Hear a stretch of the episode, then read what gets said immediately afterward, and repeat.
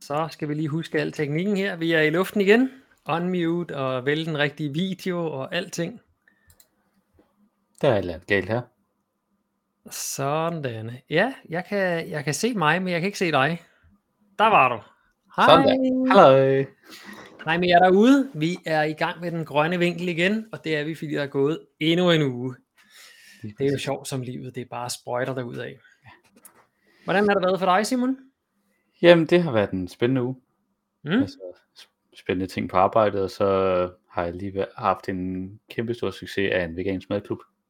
Wow, sådan. Jamen, øh, jeg har jo startet mit eget reparationsværksted, og der er der hverken værre eller bedre, så har jeg fået en erhvervskunde, øh, som kommer med elværktøj. Og det er dem, der hedder Tjerning, T-S-C-H, og så Herning efter det.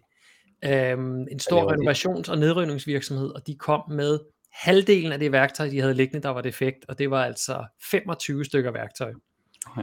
Og hvis det tager sådan ungefær to timer at få sådan et skilt ad og samlet igen og fikset det og sådan noget, så er der altså lige 50 timers arbejde der. Fedt. Så der er travlt.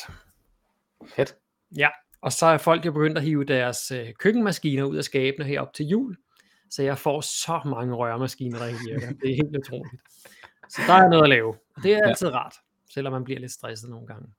Så når vi er færdige her, så skal jeg enten kigge på en basforstærker, som har en periodisk fejl, eller også skal jeg ud og kigge på en DeLonghi kaffemaskine. En af de to ting skal jeg lave her i aften.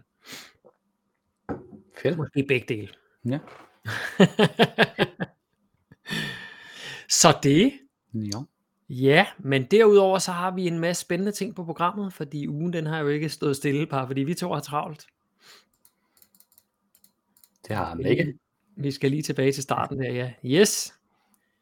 Øhm, og vi tager lige det her view her, sådan der. Ja. Hvad er der sket på elnettet, siger du?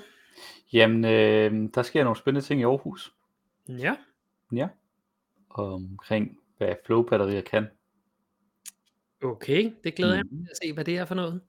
Så er der en ny øh, klimarapport, som siger, det går virkelig skidt. Men det tager vi, øh, det tager vi lige bagefter. Ja, jeg har godt set en hel masse, der omtalt, at det var, det var ikke så godt. Nej, det, var ikke så, det er ikke så godt. og det bliver ikke særlig godt. Yes. Nå, Ja. så skal vi lige se, hvem der så egentlig er mest skyldig i det her. Det var, det var et, et sammentræf, at vi lige fik dem ind. Ja. Så skal vi kigge på klimaretssagen imod Danish Crown. Mm, spændende. Mm. Og så har jeg fundet en rapport omkring øh, Kinas grønne omstilling. Glæder mig til at se. Så skal vi se, om jeg kan få den skudt ned med, med, med de indlæg, jeg har lige inden. Og så er der en, øh, så har jeg en god nyhed, og det er på EU-niveau, er det slut med at kalde ting for CO2-neutrale. Uh. Hvis, I hvert fald hvis ikke de er det for fremtiden. Lad os kaste os ud i det, Simon. Lad os i øvrigt, inden vi gør det, du må gerne lige gøre dig klar, men jer, der kigger med derude, vi er dybt afhængige af, at I øh, liker og deler øh, den her livestream, så flere kigger med, og øh, det giver også flere, der gider at snakke med øh, om øh, de nyheder, vi har, vi har vendt i aften. Så det gavner os alle sammen. Del, del, del, som man siger. Nå Simon, hvad er et flow-batteri for noget? Jamen, et flow-batteri, det er i modsætning til de lithium-batterier, som er i vores telefoner og, så, og computer og elbiler, så er flow-batterier øh, de her klassiske batterier, hvor hvis man ryster i dem, så er der en hel masse væske ind i. Mm-hmm. Fordi at det bare består af to tanke af nogle væsker, og så en membran imellem. Øhm, og det, det gør, at øhm, der er nogle positive og nogle negative flow-batterier. Øhm, det negative, det er, at det fylder cirka tre gange så meget, og man mister ci- cirka 30% af den energi, du bruger til at lære det. Hvor meget er det i forhold til øh, for eksempel lithium-ion batteri? Det kan jeg faktisk ikke huske. Er det, er det ikke sådan noget øh, 12 procent eller sådan noget, man mister der? Jo, noget, noget i den stil. Jeg kan ikke helt huske det, men, men jeg mener det, at det, den har en bedre effektivitet, end det du nævner der. Ja. Til gengæld så øhm, har den også øh, tredje, en tredjedel af produktions CO2-omkostningerne. Ah, og hvis man har plads nok, så gør det jo ikke noget, at, at, at det fylder mere og vejer mere. Lige præcis. Så det er Mhm. det, der er ved at ske i Aarhus Kommune. Der Ja. er, bliver brugt flere og flere af de her flow, kæmpe store flowbatterier Mm-hmm. øh, til at styrke øh, de svingninger, der nu engang er på øh, for eksempel solenergi. Ja. Så øh, case, casen, de, tager, de snakker mest om i den her artikel fra ingeniøren, det er, handler omkring en, nogle skoler og en boligforening, som har valgt at sige, når vi kunne vi rendte ind i en situation, hvor vi egentlig be, skulle betale for elnet, elnettet skulle tage den strøm, vi genererede fra vores solceller. Okay. Øh, så på den måde, så, så for at komme ud over det, og for at styrke, for at styrke deres eget prisvurdering af, hvornår de egentlig leverer til elnettet kontra øh, tager derfra, mm-hmm. så fik de installeret sådan nogle flowbatterier. Og en anden god ting ved dem her, det er, at det eneste, der ikke er genvendeligt, det er den lille bitte tynde membran. Så det svarer altså til, at det er 99% af materialerne, der er genanvendelige i et flowbatteri. Udover at de har en levetid øh, på en 26-30 år. Wow, okay. Så cirka lige så lang tid som solceller. Mm. Så det, øh, den her sko- skolen, de snakker om, der har de, der fylder det cirka, hvad der svarer til 3 europaller. Okay. Ja, det kan man jo nogenlunde se på det billede her jo. Ja. ja. Og ikke alene har det øh, er det jo godt for, at de ikke behøver at tage af elnettet, når, når der er øh, når der ikke bliver genereret så meget grøn strøm. Mm-hmm. Så, gør, så gør det også, at i de perioder, hvor de, der bliver produceret rigtig meget øh, strøm, når det blæser rigtig meget, eller solen skinner rigtig meget, så kan de faktisk, hvis de nu ikke har produceret nok til at fylde batteriet selv, så kan de i nattetimerne øh, hive strøm ind i batteriet, Mm. og på trods af den, øh, den tag, det tag på de der 30%, så er det stadig det værd at lave det trade-off til, og så at levere tilbage til elnettet i peak, peak-tider. Ja, ja. Så det, ja, det, Er sådan et anlæg her, er det, er det helt fuldautomatisk? Eller er der nogen, der sådan skal holde øje med, du ved, inde på elpriser.dk, og så finde ud af, hvornår skal vi lade, og hvornår skal vi aflade? nej, der er et øh, firma, der hedder Visblows, som, som laver de her flowbatterier, og Mhm. den software, der skal til for at lave de her øh, operationer automa- automatisk. Hmm. Er det noget, der kun passer til for eksempel, øh, nu sagde du skoler og sådan noget med kæmpe store solcelleanlæg, eller er det noget, man i virkeligheden burde gå ud og kigge på som privatperson? Altså, Altså det, det andet, de, de andre store øh, aftager på det her, de her produkter, det her har været øh, en, en boligforening, mm-hmm. så mhm. de har en masse, så de har nogle stykker stående rundt omkring, så det, så det jo, vil jeg jo sige, liner godt op med et stort hus, eller Mm. en lejl, et lejlighedskompleks, eller noget i den stil. Så jeg tror, at det her, det kommer til at sp- spille en kæmpe stor rolle i forhold til, hvordan vi kommer ud over de her svingninger, der nu engang er med de vedvarende energikilder. Hmm. Øh, specielt til sådan det daglige forbrug. Fordi at godt nok så kan de, de her batterier ikke tage, tage og smide strøm af sig lige så hurtigt som lithiumbatterier. Men medmindre man taler om sådan industriel produktion, øh, industrielle processer, som Mm. kræver rigtig meget energi lige nu, fordi vi skal producere høj varme eller noget i den stil, øh, så er det aldrig nødvendigt. Mm-hmm. Så, de, så det her, det er et meget øh, skåns, skånsomt læringsprodukt Ja. af energi. Kan det betale sig? Sko- skolen i den her case, de tjener faktisk penge på at have det nu. Wow, sådan. Netop, netop fordi, at de kan køre, øh, kan køre det her med, at de, de Ja, sælger. ja. Øh, hvad hedder det? Købe meget billigt og sælge dyrt. Det, Ja. er, det er altid en god forretning. Ja, Og så i virkeligheden undgå den der straf, der kan være ved at hælde strøm ud på et elnet, som allerede er overfyldt. Ikke? lige præcis. Og så, hjælp, og så hjælper det også til at stabilisere vores elnet, Mm. som jo er en ting, som er lidt, lidt øh, et problem, vi ser ind i med, at øh, jo vi, efterhånden som vi elektrificerer mere af vores samfund, så skal elnettet også kunne bære mere. Mm.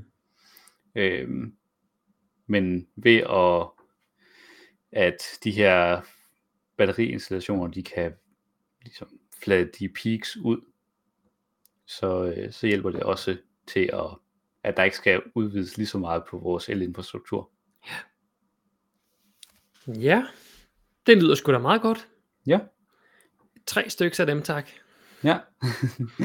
øhm, Visplus, som er den store producent, der leverer til Danmark, de er også i, i kraftig vækst. Så øh, jeg tror, det her det er noget, vi kommer til at se mere på i Er det fremtiden. en dan- var det en dansk virksomhed? kan jeg faktisk ikke huske. Mm. Det kunne være dejligt, hvis der kunne komme et lille eksporteventyr der til Danmark. Men skal jeg hoppe videre, mens du lige googler det? Jo, Visplus er lokaliseret i Aarhus. Nå, okay, fedt. Mhm. Nice. Nå, det var jo, øh, så starter vi faktisk med en lidt god nyhed i dag jo. Yes. Men så bliver det værre herfra. Ned, ned ad bakke, eller hvad man nu siger. Øhm, det er nemlig sådan, at der er kommet en ny rapport ud i dag. Den hedder, øhm, den hedder Emission Gap Report. Og grund til, at jeg lige stussede, det var fordi, var det i går, den kom? Eller var det i dag? Nej, jeg tror, det er i dag, fordi øhm, alle de nyheder, jeg har set på, på emnet, det, det har været fra i dag. Nej, de er fra i går. Jeg roder lidt. Det, den rapporten kom frem i går. Og den er fra øh, FN, fra FN's øh, klimaorganisation, øh, så, øh, IPCC. IPCC, ja. Øhm, og den er skrevet i øh, sammen med det, der hedder United Nations Environment Program og Concito. Så det er altså en dansk øh, tænketank, der har været med ind over at skrive den. Og Concito har for mig været sådan en meget liberal tænketank, hvor alt det gik op i kroner og øre. Øhm, det er sådan, og, og det de kommer frem med har, har sådan meget ofte været sådan lidt 50-50 for mig, fordi nogle gange så har det været, vi skal gå i den her retning, fordi kroner og øre, og jeg var helt uenig med, at vi skulle i den der retning. Og andre gange, så skulle vi i den her retning, for, igen fordi kroner og øre, men jeg var enig i, at retningen i det mindste var den rigtige. Og så kan man sige, okay, jeg vil have valgt den retning, ikke alene på grund af kroner og øre, men fordi for mig giver mening. Ikke? Hmm. Men de er altså, de, de, de begynder at sådan vokse sig store, eller hvad man nu siger, de her Concito her, og er nu med på, på den her nye øhm, rapport, som er, har kodenavnet Broken Record. En Broken Record, det er sådan en pladespiller, der står og spiller med, hvor pick-up'en ikke kan komme videre til næste hak, så den står bare og spiller den samme lyd igen og igen og igen og igen. Nå, ligesom klimadebatten. Sjovt nok. og underoverskriften, den hedder også Temperatures hit new highs, yet world fails to cut emissions again. Så altså, vi rammer endnu en gang nye højder på temperaturen, og vi lykkes endnu en gang ikke mere at, at, at skære ned i vores, øh, vores udledninger. Jeg har kigget lidt på den, der hedder Executive Summary, og Executive Summary er et dokument på 15 sider. Så altså den, den korte, bare briefing-udgaven, det er lige 15 sider, man skal, man skal kværne sig ned igennem. Det er, det er ret godt gået. Det må næsten være den korteste. Ej, jeg tror måske, jeg er stødt på en med 13 sider. Ja, det, Men- men, det er rimelig imponerende. Normalt siger man, at et executive summary, det må ikke være meget mere end en halv side, fordi man kan ikke forvente, at, øh, at topledere, de gider at læse meget mere end det. Men Ja. hovedrapporten er som regel de der tusinder af sider, så ja, ja, ja. Så, men essensen af, af den her rapport her, den er skrevet noget før vi lavede sidste uges show. Kan du huske i sidste uge, der sagde jeg, at nu havde vi haft 130 dage med uafbrudt varmerekorder. hmm, Da den her rapport blev fær- færdiggjort, der havde der været 86 dage med øh, uafbrudte varmerekorder.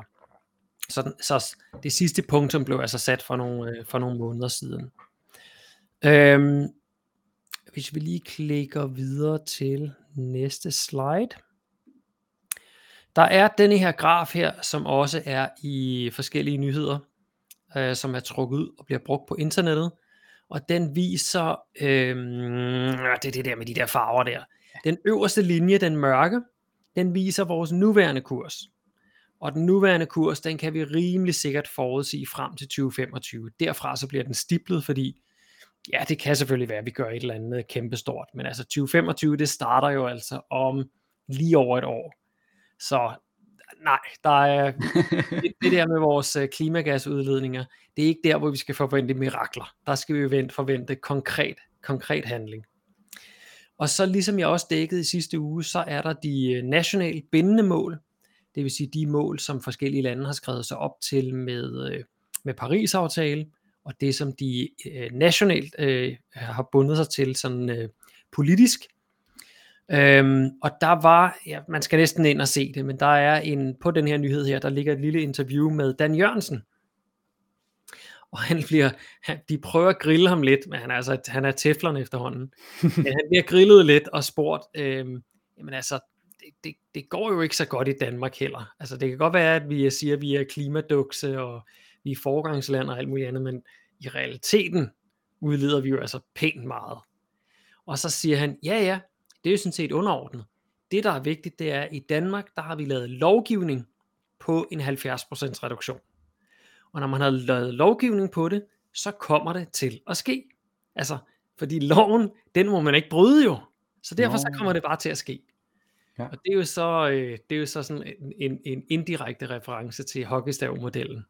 Altså, fordi man har nedskrevet i loven, at man skal reducere med 70%, så, så kommer man til at reducere med 70%. Vi ved ikke lige, hvordan vi skal gøre det nu, så det er sådan hen ad vejen. Der, ude for enden af hockeystaven, der er det, den slår det der pludselig knæk, fordi det, det er så der, det kommer til at ske. Ikke? I, I forhold til sådan, hvor meget loven bliver brudt i samfundet generelt set, og det er lov, hvor der faktisk er en straffe, der er noget straf på, Så det er ret, så det er en, en anelse optimistisk at tænke, at en lov, som ingen konsekvenser har, i hvert fald for dem, der har lavet lovgivningen. Øhm, nu, nu, nu siger du bare det, du tænker. Jeg, ja. jeg ved ikke. Hvis det, ja. hvis det er lov, så bliver det vel... Altså, man, man må jo ikke bryde loven, Simon. Nej. Så, mm. nå, som vi også sagde sidste uge, så er vi altså på vej mod en temperaturstigning på 2,9 grader i 2021. Øhm, og vi har altså aftalt, at vi ikke skal komme over de 1,5 grader. Øh, rapporten har et afsnit, skal jeg lige se, om jeg kan finde det igen.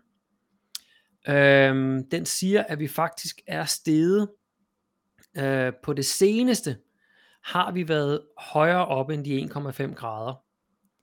Øh, men fordi at man måler den der middeltemperatur, den måler man hen over øh, længere tid. Uh, nu skal vi lige se her. Lidt ligesom øh, 2025 målet også er et, et average af fra starten af 2024 og til slutningen af 2026. Så du lige kan, præcis. Så du kan først bonge dem for ikke at overholde loven i ja. slutningen af 2026. Lige præcis. Altså den siger her, i de her 86 dage, som de havde, der var vi allerede over halvanden grad. Men man måler hen over dekader, altså hen over 10 år, når man skal øh, beslutte, om temperaturen den er, den er steget. Så vi har altså globale temperaturer lige nu, der ligger 1,8 grader over det, man kalder pre-industrial levels, altså før industrielle niveauer. Øhm, men fordi at der selvfølgelig er altid noget usikkerhed, det kunne være, at de her 1,8 skyldes noget øh, tilfældigt, noget udefra kommende, noget solaktivitet, eller nogle aliens, der bestråler os med radiobølger, eller et eller andet, øh, så kunne det jo være, at temperaturen faldt igen næste år. Det er ikke det, man forventer. Man forventer, at det bliver varmere igen næste år. Men altså, der, der, der er altid den her, øh, eller man kan sige, IPCC er altid meget forsigtig i deres udmeldinger. Så det er ikke bare fordi, vi har været over de 1,5 grader i et år, så siger man nu, nu det er vores nye baseline. Nej, baseline, den, den, det, det, det er ligesom et trailing average, hvis der er nogen, der har handlet med aktier. Hvor man altså tager og siger, det er hele tiden gennemsnittet af, nu, nu siger jeg bare noget her, det er gennemsnittet de sidste, øh, den sidste uges aktiekurser, den laver vi så en graf over, og det er klart, hvis man så har et, et hurtigt udsving enten den ene eller den anden vej, så, øh, så får man ikke særlig stor udsving i den her trailing average. Og det er altså derfor, at man ikke siger, at vi er over de 1,5 grader, selvom vi har haft et, et helt år, der nu ligger med globale temperaturer på, på 1,8 øh, grader over det niveau. Men det er altså ikke, det er ikke regnet nok ind i gennemsnitstemperaturen til, at vi, at vi ligesom ligger os fast der. Så, øhm, dårlige nyheder i den her rapport her. Nummer et, øh, vi satte ny rekord for, øh, for klimagasudledninger i 2022, altså sidste år, mm. og vi har ikke tal, de færdige tal for i år. Der forventer man, at vi sætter endnu en ny rekord, men øh, vi steg altså 1,2% fra 2021 til 2022. Og hvis man kigger på den graf, jeg har med, vi skal, vi skal lige øh, tilbage til den her graf lige om et øjeblik. Hvis man kigger på den her, så kan vi se, at øh, bunden dernede, den øh, mørke grå farve, den koksgrå farve, som er fossile øh, brændstoffer, fossil CO2, så kan man se, at den stiger øh, jævnt derudad. Den største stigning, den havde vi tilbage i de glade nuller. Der var alt bare godt. Øh, oppe i tierne her, der har været en, en, en lille øh, stigning. Øh, det man håber, og det som vi jo også dækkede øh, det, sidste øh, uge, det var det her med, at vi ser på nogle områder, at CO2-udledningen den er begyndt at stagnere.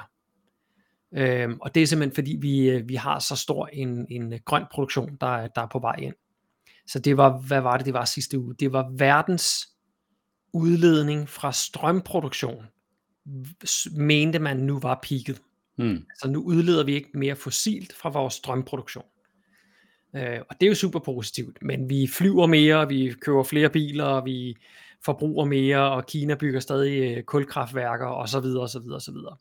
Så altså vores totale fossil udledning, den ser ikke ud til at være peaked endnu. Øh, den skal snart, og det var det, jeg ville vise med den her graf herovre. Hvis vi skulle øh, nå de der halvanden graders målsætning, og altså følge den laveste øh, linje på den her graf her, så skulle vi i 2020 have begyndt at reducere vores øh, klimagasudledning drastisk. Hvis vi skulle have nået 2% målsætningen, så skulle vi have reduceret næsten lige så drastisk allerede i øh, 2020. Øh, Men det gjorde vi ikke. Vi, øh, vi blev ved med at vækste i vores udledning.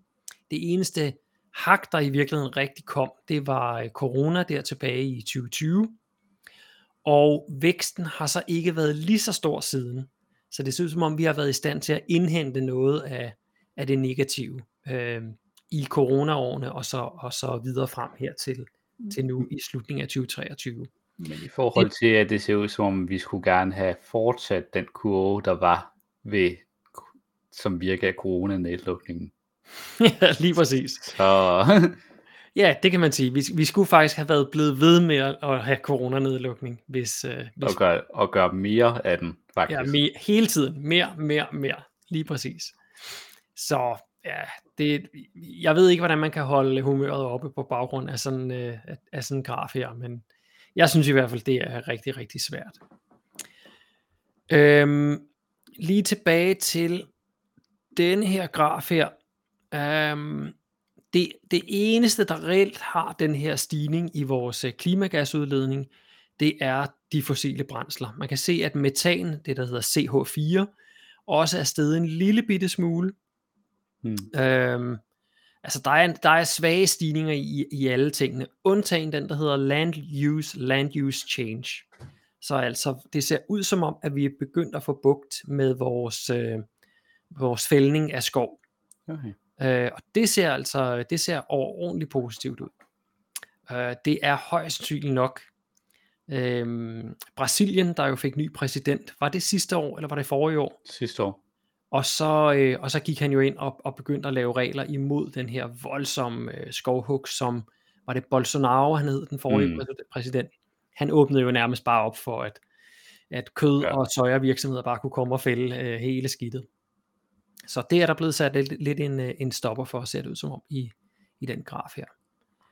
Øh, FN-chefen, han har været ude og ringle på, øh, på, øh, på klokkerne og sagt, at det her, det er altså, det er katastrofalt, og han giver verdens ledere skylden for, at gabet er så stort, altså imellem det, vi skulle have nået, og det, vi reelt øh, når. Så han siger, kort sagt viser rapporten, at emissionsgabet er en dyb afgrund. En afgrund beklædt med knuste løfter, knuste liv og knuste rekorder. Alt sammen takket være dårlig lederskab, et svigt af de sårbare og massevis af spildte chancer. Ja. Yeah. Og hvorfor tror du, at den her rapport lige akkurat kom ud i den her uge, Simon? Der er vel snart kop med. Det er der nemlig.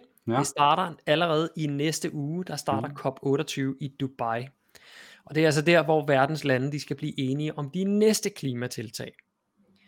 Og øh, det vi mangler, det er jo, at fossile brændsler, såsom olie og gas, øh, at der bliver simpelthen bliver, bliver nedskrevet aftaler om, at de skal udfases. Hvis ikke det lykkes, så, ja, så, kommer der ikke, så kommer vi ikke til at se det her knæk på kurven, fordi langt størstedelen af klimagasserne, de kommer nemlig fra olie og gas. Så det, Det- er, altså- det er der, den, øh, den værste den ligger. Det har jeg høje forhåbninger med en ved et kopmøde en hostnation, der er olie, en af olienationerne. ja, det kommer til at Jeg har, hø- jeg har hørt, at der skulle være et, et noget større fokus på øh, land use change og, og landbrugs og fød, hele den globale fødevaresektor. Jeg ved hvorfor. Det er fordi, Ja. der kan man altid bare pege fingre af nogle andre. Ja. Men om ikke andet, så begynder at snakke på, omkring det. Ja. Øhm, ja, gå ind og find nyheden og se uh, Dan Jørgensen. Han er altid uh, dygtig. Jeg kan lige poste den her i, uh, I hvert fald i vores uh, chat. dygtig til ikke, ikke at lade det, eller dygtig til at lade al kritik prale af på sig. Ja, det må man sige. Og han gør det sådan her, med en lille bitte snært af, af noget fornærmet. How det, dare det er meget, meget imponerende. Hvor, Nå, hvor nok ikke er for nu. Ja, Hop du videre, Simon. ja. Nå. Øhm, si, Kommer der så noget positivt? nej. Nå. Øhm, eller det ved jeg ikke. Det her det er mere en in- informativ ting. Øhm, nej, det er nok negativt. Øh, sidst, for omkring et års tid siden, der dækkede vi en lignende rapport, der kom fra Oxfam.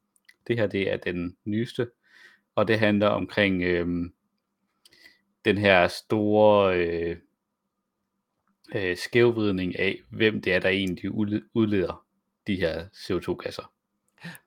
Øh, sidste år, der var, der stod, øh, jeg kan ikke huske, om det var 60 procent, øh, den rigeste 1% Mm. af, bef- af verdens befolkning stod for omkring 60%, så det er altså et gab, der, der vokser. Okay, vi andre kan godt finde ud af at reducere. Eller også er vi bare blevet fattigere. Eller de er blevet rigere. Ja, jeg, jeg tænker, at det er sådan lidt, altså vi er i gang med, der, der er noget virkelig i gang med at elektrificere som, og effektivisere husstande og den slags, som Mm. mm. rammer bredt. Men de rigeste flyver mere, og Mm. køber flere jagter, og flere huse, og alt den slags. Øhm, så på den måde, så er de rigeste mennesker på planeten, øh, de har øget deres udledninger. Øhm, og så, så nu er status, at den rigeste 1% den udleder lige så meget som de fattigste 66%. det er nogle helt sindssyge tal, det der. Og for at, sådan, hvornår er man i det rigeste 1% i verden? Mm.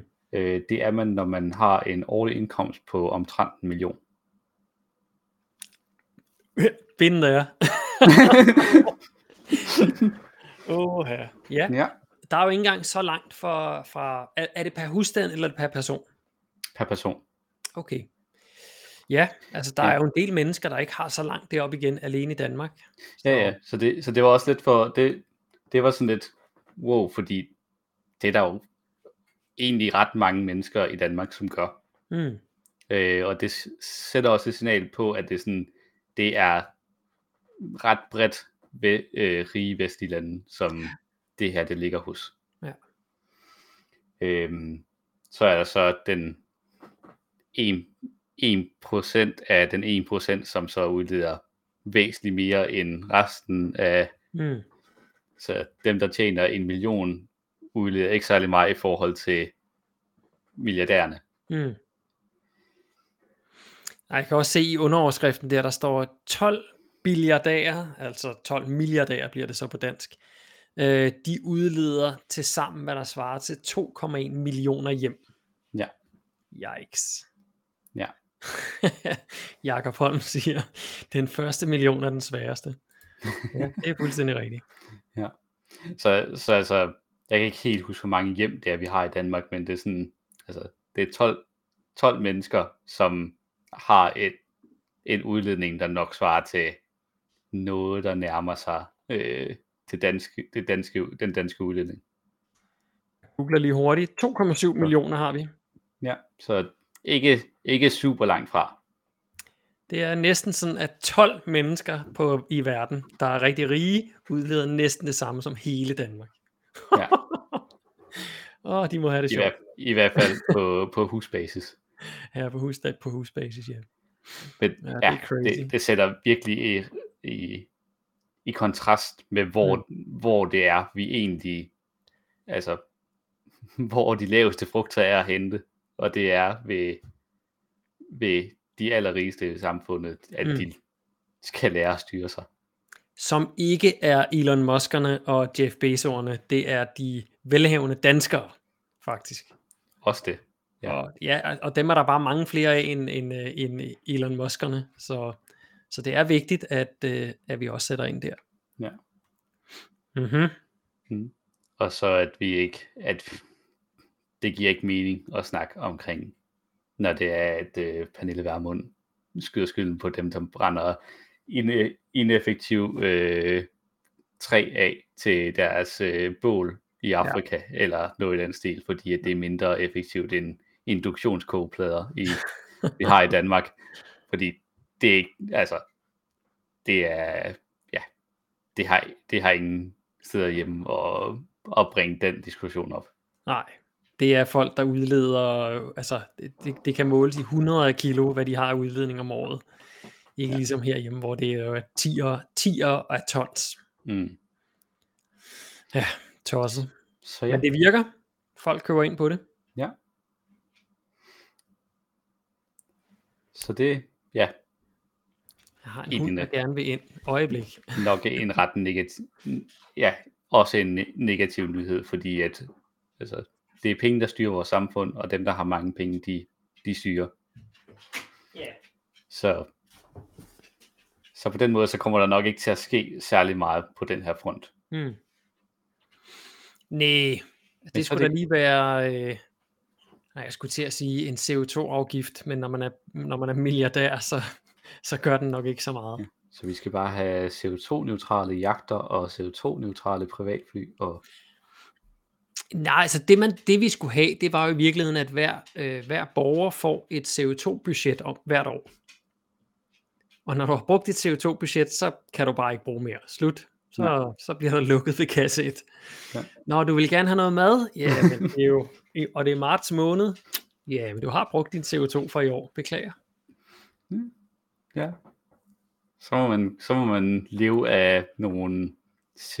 Så må man så vende det ind igen på at, at kun forbruge CO2-positive produkter. Nej, altså, så kunne man jo have, nu ved jeg godt, det, det er jo noget, vi har haft, det der, de der øh, CO2-kvoter, som man så kunne købe, ikke? Mhm.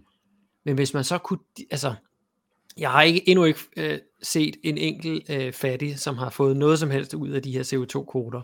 Og det er fordi, de er jo sådan nogle universelle nogen, som nogen tjener penge på at handle med. Hvis nu det var sådan, at alle fik de her CO2-kvoter, bum, værsgo, du kan udlede, og hvad er det, vi skal ned på? Er det 4 ton, eller er det 2 ton? Det er, jeg tror, ja, det er 3 ton i, øh, i 2030 og un- under 2 ton i 2050. så kan man sige, øh, nu lad os bare være lidt progressive, øh, vi, vi skal jo sådan langsomt dernede af, så kan man sige, alle øh, borgere i verden, de fik en konto, hvor der stod 5 tons på. Og så kunne de her milliardærer jo købe de der tons af nogle andre medborgere. Og så vil man jo som, som ludfattig have sine 5 tons, men man kunne så handle med dem.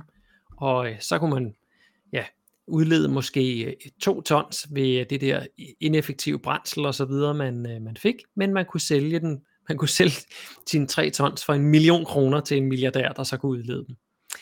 Hvad skulle man så bruge den million til? For så vil man selv være rig, og så vil man selv udlede. Ja, jeg ved det ikke.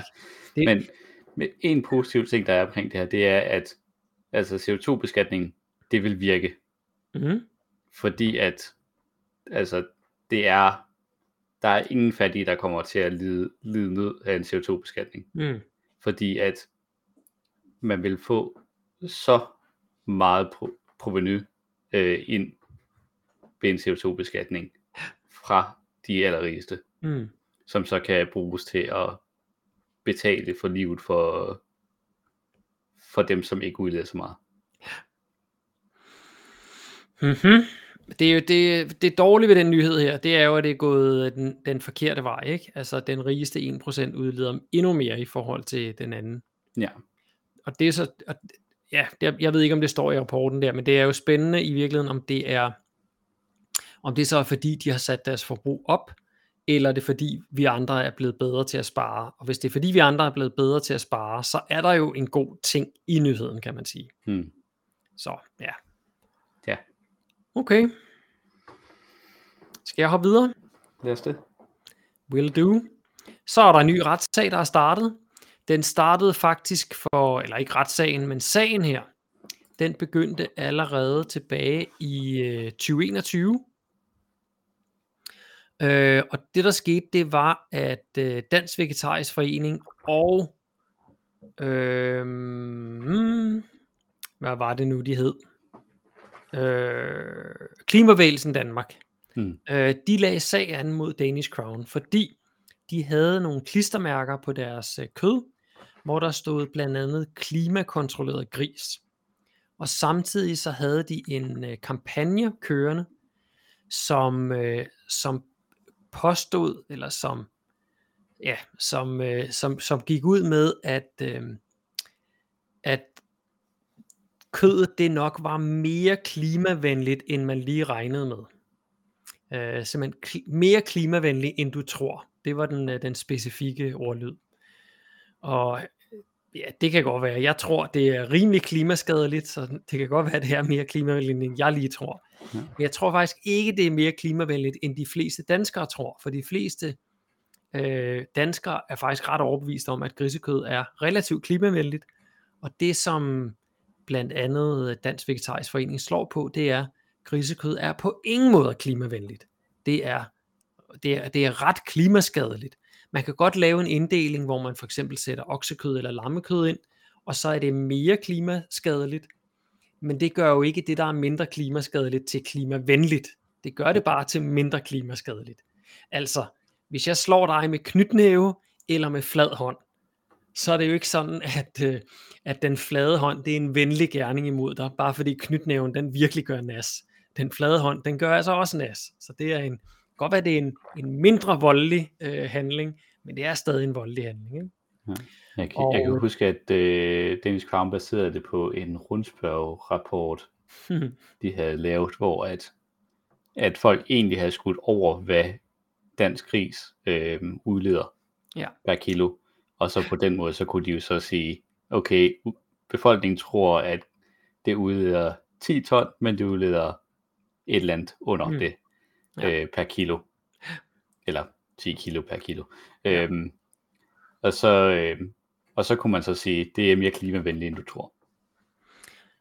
det der skete tilbage i 2021, hvor det her billede her det er fra, det var faktisk, at Danish Crown, de, de, altså, de sagde selv, at nu piller vi øh, klimakontrolleret grisemærket af, af vores varer. Men det der skete, det var faktisk, at øh, Coop og nogle af de andre store producent, eller øh, hvad hedder det, supermarkedskæder, de sagde, vi vil godt sælge kødet, men vi vil ikke sælge den med det der mærke på. Det, er, det, det dur simpelthen ikke. Så man kan sige, at sejren den kom allerede tilbage i, øh, i 2021. Nu er det så langt om længe. Hvad er der gået nu? Der er gået to og et halvt år, tror jeg, siden, siden det startede det her. Nu er retssagen så begyndt at køre, og den er afsat til øh, seks retsdage. Øh, 2021, eller undskyld, 20 Den, den 20. november, den 21. og den 22. Det vil sige, at vi er halvdel, halvvejs i første omgang. Og så er der afsat yderligere tre retsdage i øh, starten af december måned. Og så ved jeg ikke, hvor lang tid man skal bruge på at afsige en, øh, en dom i den her sag her. Øhm, en af øh, Rune Christoffers øh, udtalelser, det er, at hvis man bruger 10 millioner kroner på at fortælle danskerne noget, som vi mener er vildledende, ja, så mener vi også, at man skal betale samme beløb for at fortælle danskerne sandheden om produkterne. Hmm. Øhm, og det, øh, det er der så uenighed i hos øh, Dansk Industri. Og hvor kommer Dansk Industri ind i det her? Jo, der øh, Klimavægelsen og Dansk Vegetarisk Forening lagde sagen an mod, øh, mod Danish Crown. Der skete det, at Dansk Industri øh, og nogen en til yderligere, som jeg ikke kan huske, hvem er. Kan du huske det? Landbrug og Fødevare. Landbrug og Fødevare, lige præcis. Dansk Industri og Landbrug og Fødevare, de gik med i sagen sammen med Danish Crown. Og øh, det, der så skete over på den anden side, det var, at Forbrugerrådet Tænk gik ind i sagen sammen med Dansk Vegetarisk Forening og, øh, og Klimabevægelsen. Så der står altså tre parter på hver side og skal, skal slås om det her. Der ligger et interview med Dansk Industri, og øh, de vil faktisk ikke sige, at de bakker op om Danish Crown. De siger bare, nu må vi jo se, hvad, hvad, hvad, hvad, hvad domstolene siger i den her sag her. Hmm. Og det synes jeg simpelthen er for billigt sluppet. Altså man kan ikke i sådan en sag her og, og støtte den ene part, og så ikke sige, vi mener slet ikke, at der er noget galt med at kalde det her for klimakontrolleret gris, og, øh, og vi mener ikke, der er noget galt i den her markedsføring. Men det, det kan de åbenbart ikke. Og grunden til, at de jo så går ind i den, det er så fordi, at det er blevet en principiel sag. Ja. Så, så det kommer til at... Øh, al den form for klimarelateret reklamekampagne, øh, der nu er overalt i vores samfund, øh, det kommer til at blive, øh, den her retssag kommer til at bestemme noget omkring, hvordan, hvad må man reklamere som et grønt tiltag, og hvad må man ikke. Lige præcis. Det bliver altså, det er, det er lidt af en gyser her, om, om det er den ene eller den anden part, der, der kommer til at vinde den her retssag her. Øhm, jeg kommer ind på senere, at EU nok ville vælge at øh, gå på samme hold som Dansk Vegetarisk Forening og Klimabevægelsen. Øh, men, men altså, vi, kan, vi går sjældent øh, i takt her i Danmark. Der har vi det med at vælge vores egne veje, så, så vi må se. Jo, i øvrigt, fordi at sagen den er blevet så principiel, så har Dansk Vegetarisk Forening og Klimabevægelsen, de har fået fri proces. Det var ellers sådan, at de begyndte at samle ind til at kunne køre den her retssag her, derfor for de lidt mere end to år siden. Og mere end 1.500 enkeltpersoner gik ind og støttede. Og jeg mener, de skulle samle, var det 100 eller 150.000 sammen? Jeg tror, det første mål var 100, og så blev det ophøjet til landsretten, og så så det ud til at blive dyrere. Ja. Så var det 150 efter. Ja. Og der var en stor øh, donor, der gik ind og ville fordoble pengene, hvis man øh, indbetalte noget, og ja, der, der var virkelig en folkelig bevægelse der. Men altså, de er så endt med at få, få fri proces. Øhm, jeg tror dog, selvom man får fri proces, så, øh, så vil man jo gerne have et team af nogle dygtige advokater. Så jeg tror nu alligevel, de penge, de har fået samlet ind, de nok skal få ben at gå på. Hmm men øh, de skal i hvert fald ikke betale for at køre hele retssagen. Øh, jeg har ikke lige styr på, hvad det er, man betaler for der så, om det er dommerens tid, eller leje af retssalen, eller, eller hvad ugen det er, der koster penge der, øh, når man har fået fri proces. Så det bliver, øh, det bliver som sagt lidt af en gyser, og vi følger selvfølgelig op på, øh, på sagen her i den grønne vinkel, når der kommer mm. nyt fra og den så er det jo super spændende, fordi at det er den første klimaretssag, vi har i Danmark. Ja. Vi har jo før snakket omkring øh, den klimaretssag, der har været blandt andet Holland, og jeg tror også England nu, øh, mod Shell, mm-hmm. øh, hvor at der var nogen, som gik sammen og stævnede Shell for brud på menneskerettighederne, ja. fordi at der er en anden lovgivning, som åbner op for den slags retssager i Holland. Mm. Og at Shell tabte, så det er det, det var et kæmpestort øh, win på det retsmæssige i, hvem har, hvem har skyld, og hvad må man sige, og i mm. forhold til, når man laver ting, på, der skader klimaet. Ja. Men det var alt for denne gang på denne her sag her. Men som sagt, så følger vi op, og det bliver nok om 14 dage. Mm. Spændende. Oui. Oh, sorry. Så skal vi hoppe en tur til Kina, Yay! fordi at øh, ja, det giver jo, det, øh, den ligger godt i spænd med, når vi snakker om IPCC's nye rapport, Ja. fordi at det ser ud til, at Kinas emissioner øh, kommer til at falde for første gang øh, ud over coronaåret Mm. i øh, næste år. Wow. Så de, de har en- de piker øh, i år, ser det ud som om, siger du? Der er ret mange faktorer, som gør det i hvert fald muligt. Mm.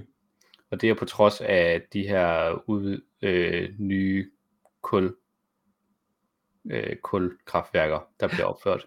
Mm-hmm. Og der er nogle forskellige øh, kræfter, der spiller ind. Først så kan så øh, er der den her graf, som ligesom viser øh, fremskrivningerne for, hvad vi kan regne med øh, i forhold til udvidelser af vedvarende energi og bevægelser i, hvad Kina investerer i, og hvilke industrier, der, der vækster og hvilke falder. Mm-hmm. Øh, der, kan, der kan man ligesom se, at der var en øh, økonomisk sammentrækning i Kina der i kort i omkring 15, som gjorde, at, de, at deres øh, årlige CO2-udledning faldt en lille smule, og så øh, steg, steg de igen. Ja, altså, jeg, jeg har siddet og kigget lidt på den graf her. Øhm, jeg, jeg har svært ved at se, at den er, er særlig positiv. Ja. Fordi det, den viser her, det er jo tilvæksten i de, i de givende år. Ikke? Mm-hmm. Så altså de år, hvor der har været en tilvækst, der er udledningen vokset med den mængde, vi ser på den graf her. Det er altså ikke, det er ikke den, den absolute Nej. udledning, der er i den graf her. Det er altså, hvor meget den er vokset med. Ja. Og hvis man tager bare lige nu, hvis man bare lige hurtigt lægger alle de søjler, der er over 0 sammen, så er de jo mange, mange, mange gange større end de få år, hvor øh, udledningerne har været, øh, eller rettere, udledningerne har været faldende. Mm. Så, så det her, det, altså, jeg har det sådan lidt, at det, det kommer til at lyde som om, at, at, øhm, at det er mere positivt, end det i virkeligheden er. Altså, det at udledningerne falder med 1%, det, det gør jo ikke, at man ikke udleder. Altså, Ja. det, det, det, vores hjerner har svært ved de der procenttal og sådan noget der, og, og så er der et fald. Det, jeg ved ikke, om du har lagt mærke til det, men jeg har hørt en hel del gange nu i radioen, når folk snakker om inflation Mm. så er der en nyhed fremme, der siger, at inflationen den er gået i nul. Og så forventer folk, at de kan gå ned i supermarkedet, og så er alle de der dagligvarer, de købte, fordi, inflation, fordi der ikke er inflation længere, så må priserne jo være tilbage til der, hvor de startede. Så den der pakke smør, der nu koster 35, den må jo koste 18 kroner igen. Men, men det er jo ikke det, inflationen siger. Nej. Inflationen siger, ligger vi endnu mere oven i prisen, eller trækker vi noget fra prisen? Hvis vi skal trække noget fra, så skal vi jo ned i det, der hedder deflation. Mm. Og i økonomien, der er deflation dødhammerne farligt, fordi så kan man ikke investere i noget, og altså, øh, alt, alt er bare skidt. Der er ikke nogen, der vil investere, hvis der er deflation, og derfor så kollapser vores økonomi fuldstændig. Så jeg har det lidt på samme måde her. Det kan godt være, at der har været, nu, nu bruger jeg bare ordet igen, lidt deflation nogle år, men det betyder jo ikke, at alle de forgangne års vækst, som jo gør, at Kina er den største, en af de største. Er det den største, eller er det det næststørste? Kan du huske? Er det, nej, det er USA, der er den Ja. største. Nej, jeg tror faktisk, Kina er den øh, netto største. Nå, okay, så Kina har overhalet USA nu, men de, de er så også, øh, er det seks gange så mange mennesker, Ja, ikke? deromkring. Øhm, så, så det her betyder jo ikke, at Kina lige pludselig er blevet grønne. Det betyder bare, at den, det de hele tiden har lagt oven i den udledning, de har haft øh, for hvert år, altså den pulje, der kommer ud af dem hvert år, den er bare nogle år stagneret en lille smule, eller gået en lille smule baglæns. Mm. Men det er stadigvæk kolo enorme mængder, de udleder. Ja. Så Det- nå, det, var, det var bare ja. lige et rant herfra. Helt klart. Øhm, det, det man mener kommer, det, det der ser ud til, det er, at det for første gang er strukturelt. Øhm, Hvad betyder det?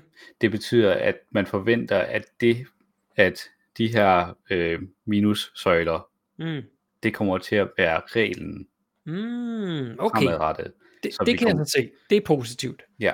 Ja. Øhm, og der er jo en kæmpe stor søjle her i, øhm, i 20, 2023. Ja. Øh, og den er drevet primært af, af den manglende vand, der har været. Mm. Øhm, fordi at Kina har en hulens masse dæmninger. Mm-hmm. Så derfor så var der et, øh, der var en rigtig lav produktion af vandkraft. Okay, Øh, de skulle lige så opveje med fossiler i stedet for. Lige præcis.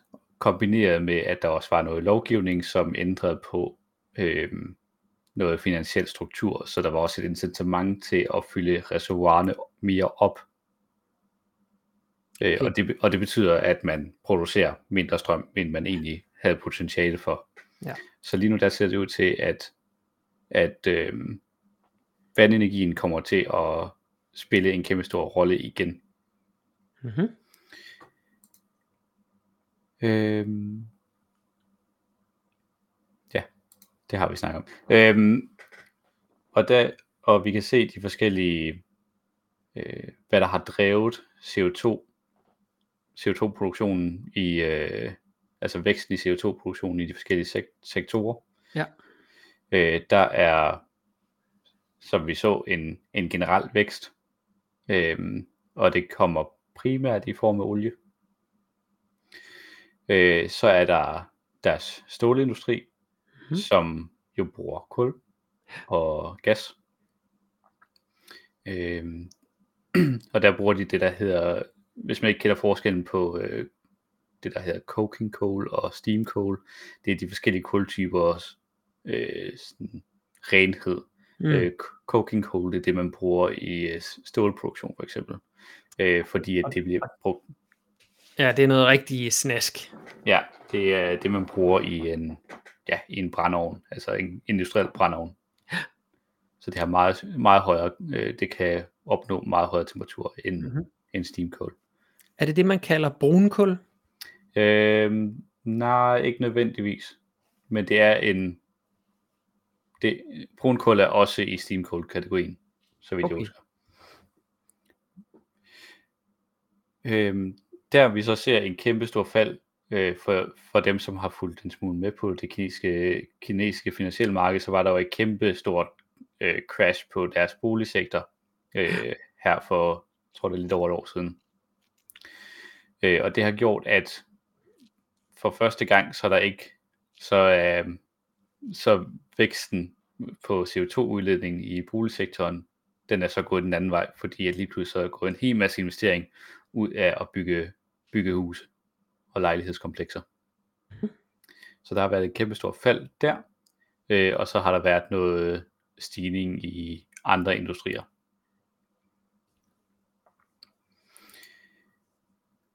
Og her der kommer vi så til, der kan vi så se, hvordan, øh, hvordan udviklingen har været på de forskellige øh, vedvarende energikilder. Så der kan vi se, at hvordan øh, de har lavet en kæmpe stor udrulning af solenergi, og det der har, drev, det, der har været med til at drive det øh, i stor grad, det har været deres øh, nye lovgivning omkring, hvordan man udruller CO, eller solceller på hustag. Øh, de har lavet et, jeg synes, det lyder som et ret smart øh, system med, at man ligesom udbyder områder, så man tager, man sætter et helt, område, et helt øh, distrikt i udbud til, øh, til en installatør af solceller. Og så siger man bare, alle, alle hustag er, er med i det her udbud. Og så, kom, så den, der vinder udbuddet, begynder så bare at udrulle he, til hele det distrikt.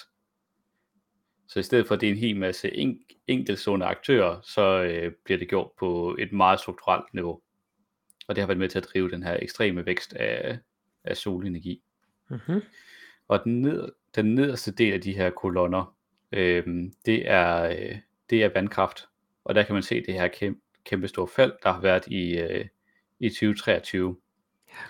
Som så ser ud til i forhold til, at de har fyldt deres reservoirer op, og at man regner med øh, mere nedbør fremadrettet, fordi at øh, 2023 var et ekstraordinært tørt år. i Kina.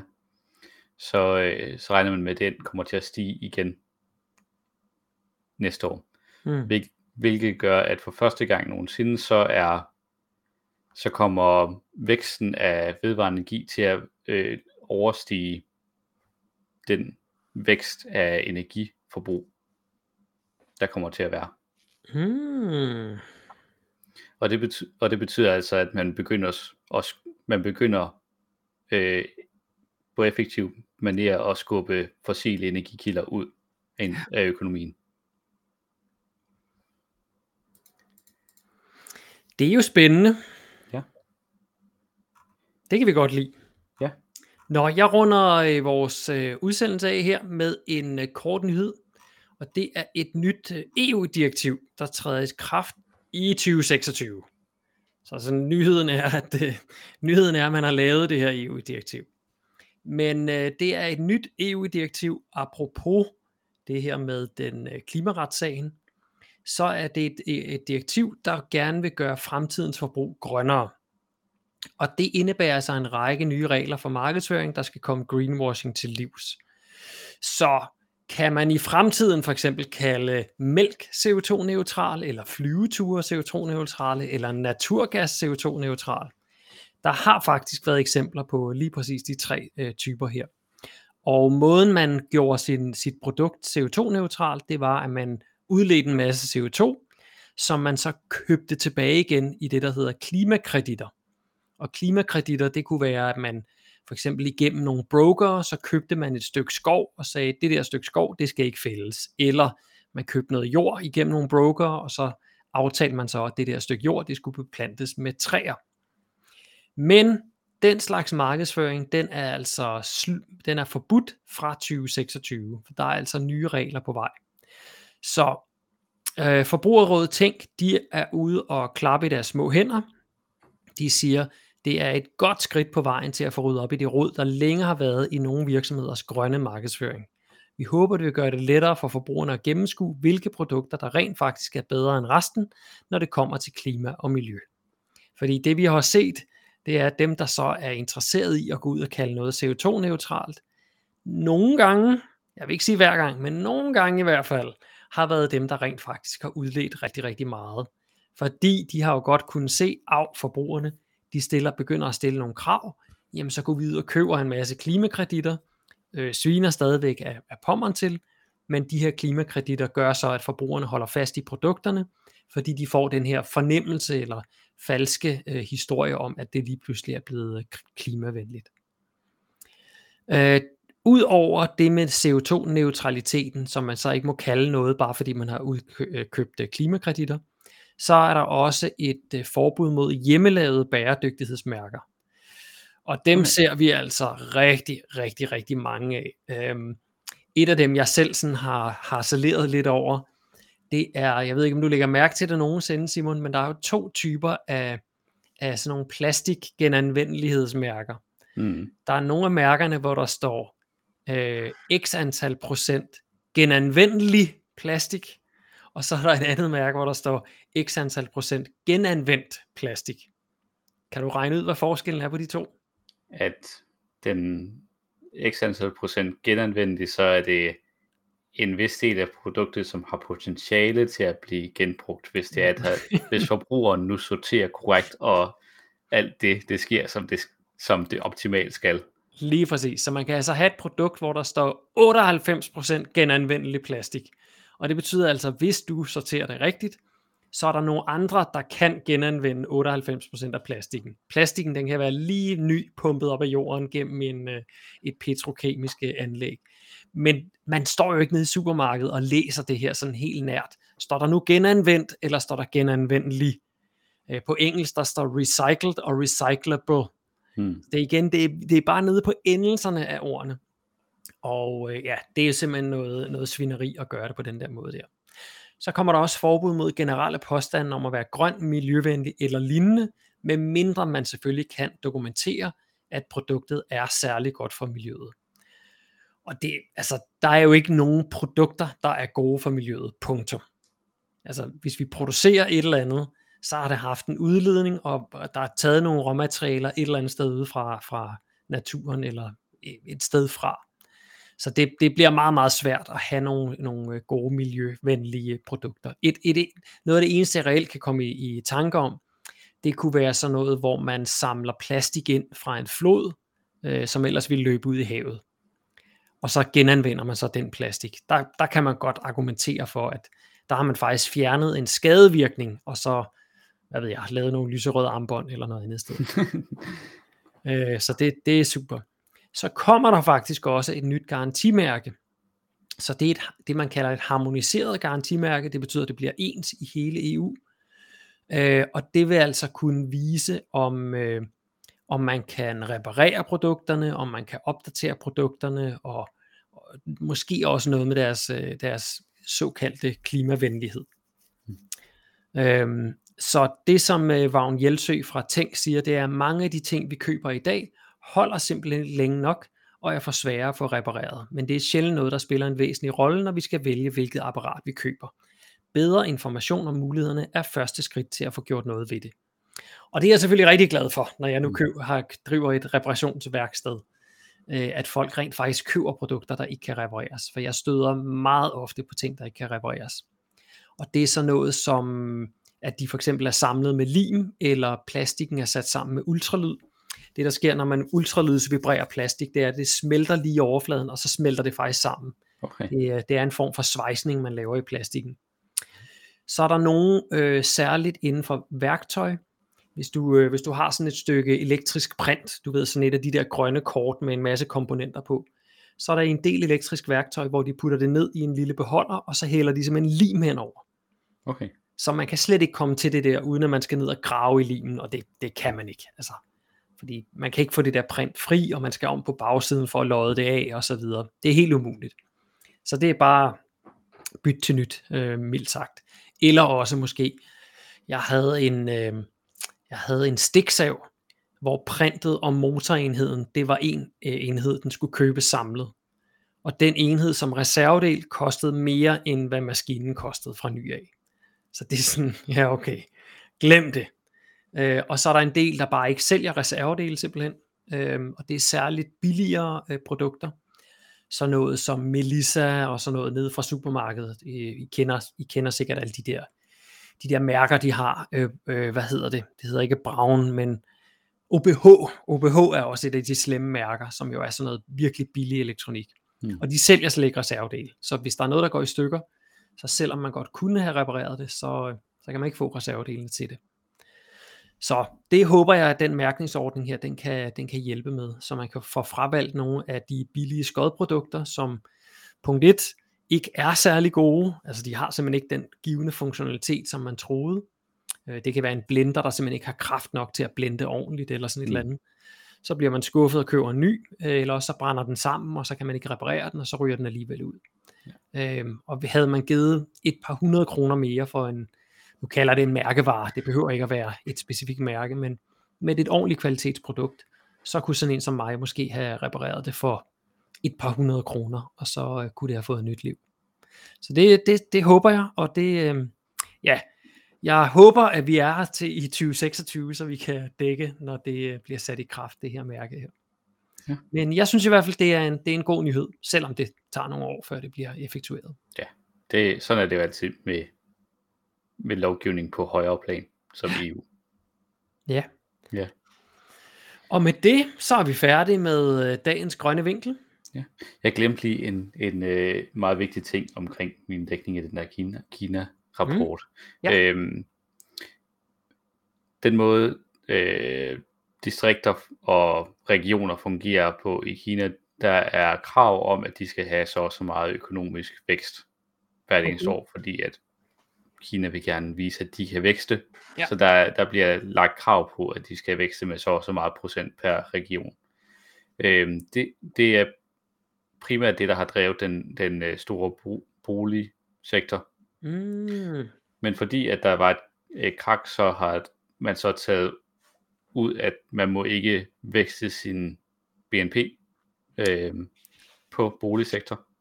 Ah, det er smart. Ja, for jeg synes, man så de der efterhånden sådan nogle spøgelsesbyer af bare betontårne, mm. som, ald- som der aldrig var nogen, der flyttede ind i. Ja.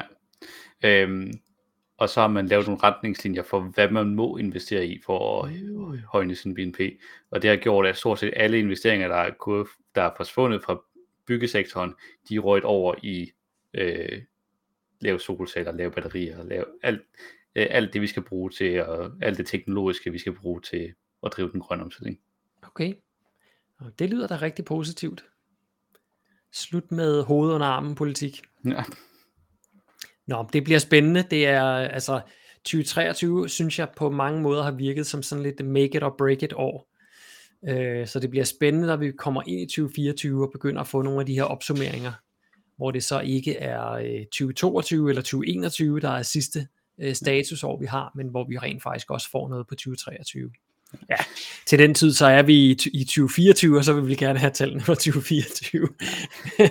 Men det er alligevel, det er, jeg, jeg synes, det er interessant, øh, særligt når vi kigger på alle de grafer her, som bare ser værre og værre ud. Kommer der ikke snart noget positivt? Ja. Ja. Men øh, til, indtil da, så øh, laver vi den grønne vinkel hver tirsdag på øh, samme tid og samme sted, som du har set den her. Hvad enten du har kigget med på Facebook eller på YouTube. Øh, husk at like og del. Det bliver vi simpelthen så glade for. Øh, og hvem vil dog ikke have nogle glade værter her i disse tider? ja. Ja. tak for denne gang, Simon. Selv tak. Ja. Og tak for alle jer, der så med. Hej hej. Vi ses.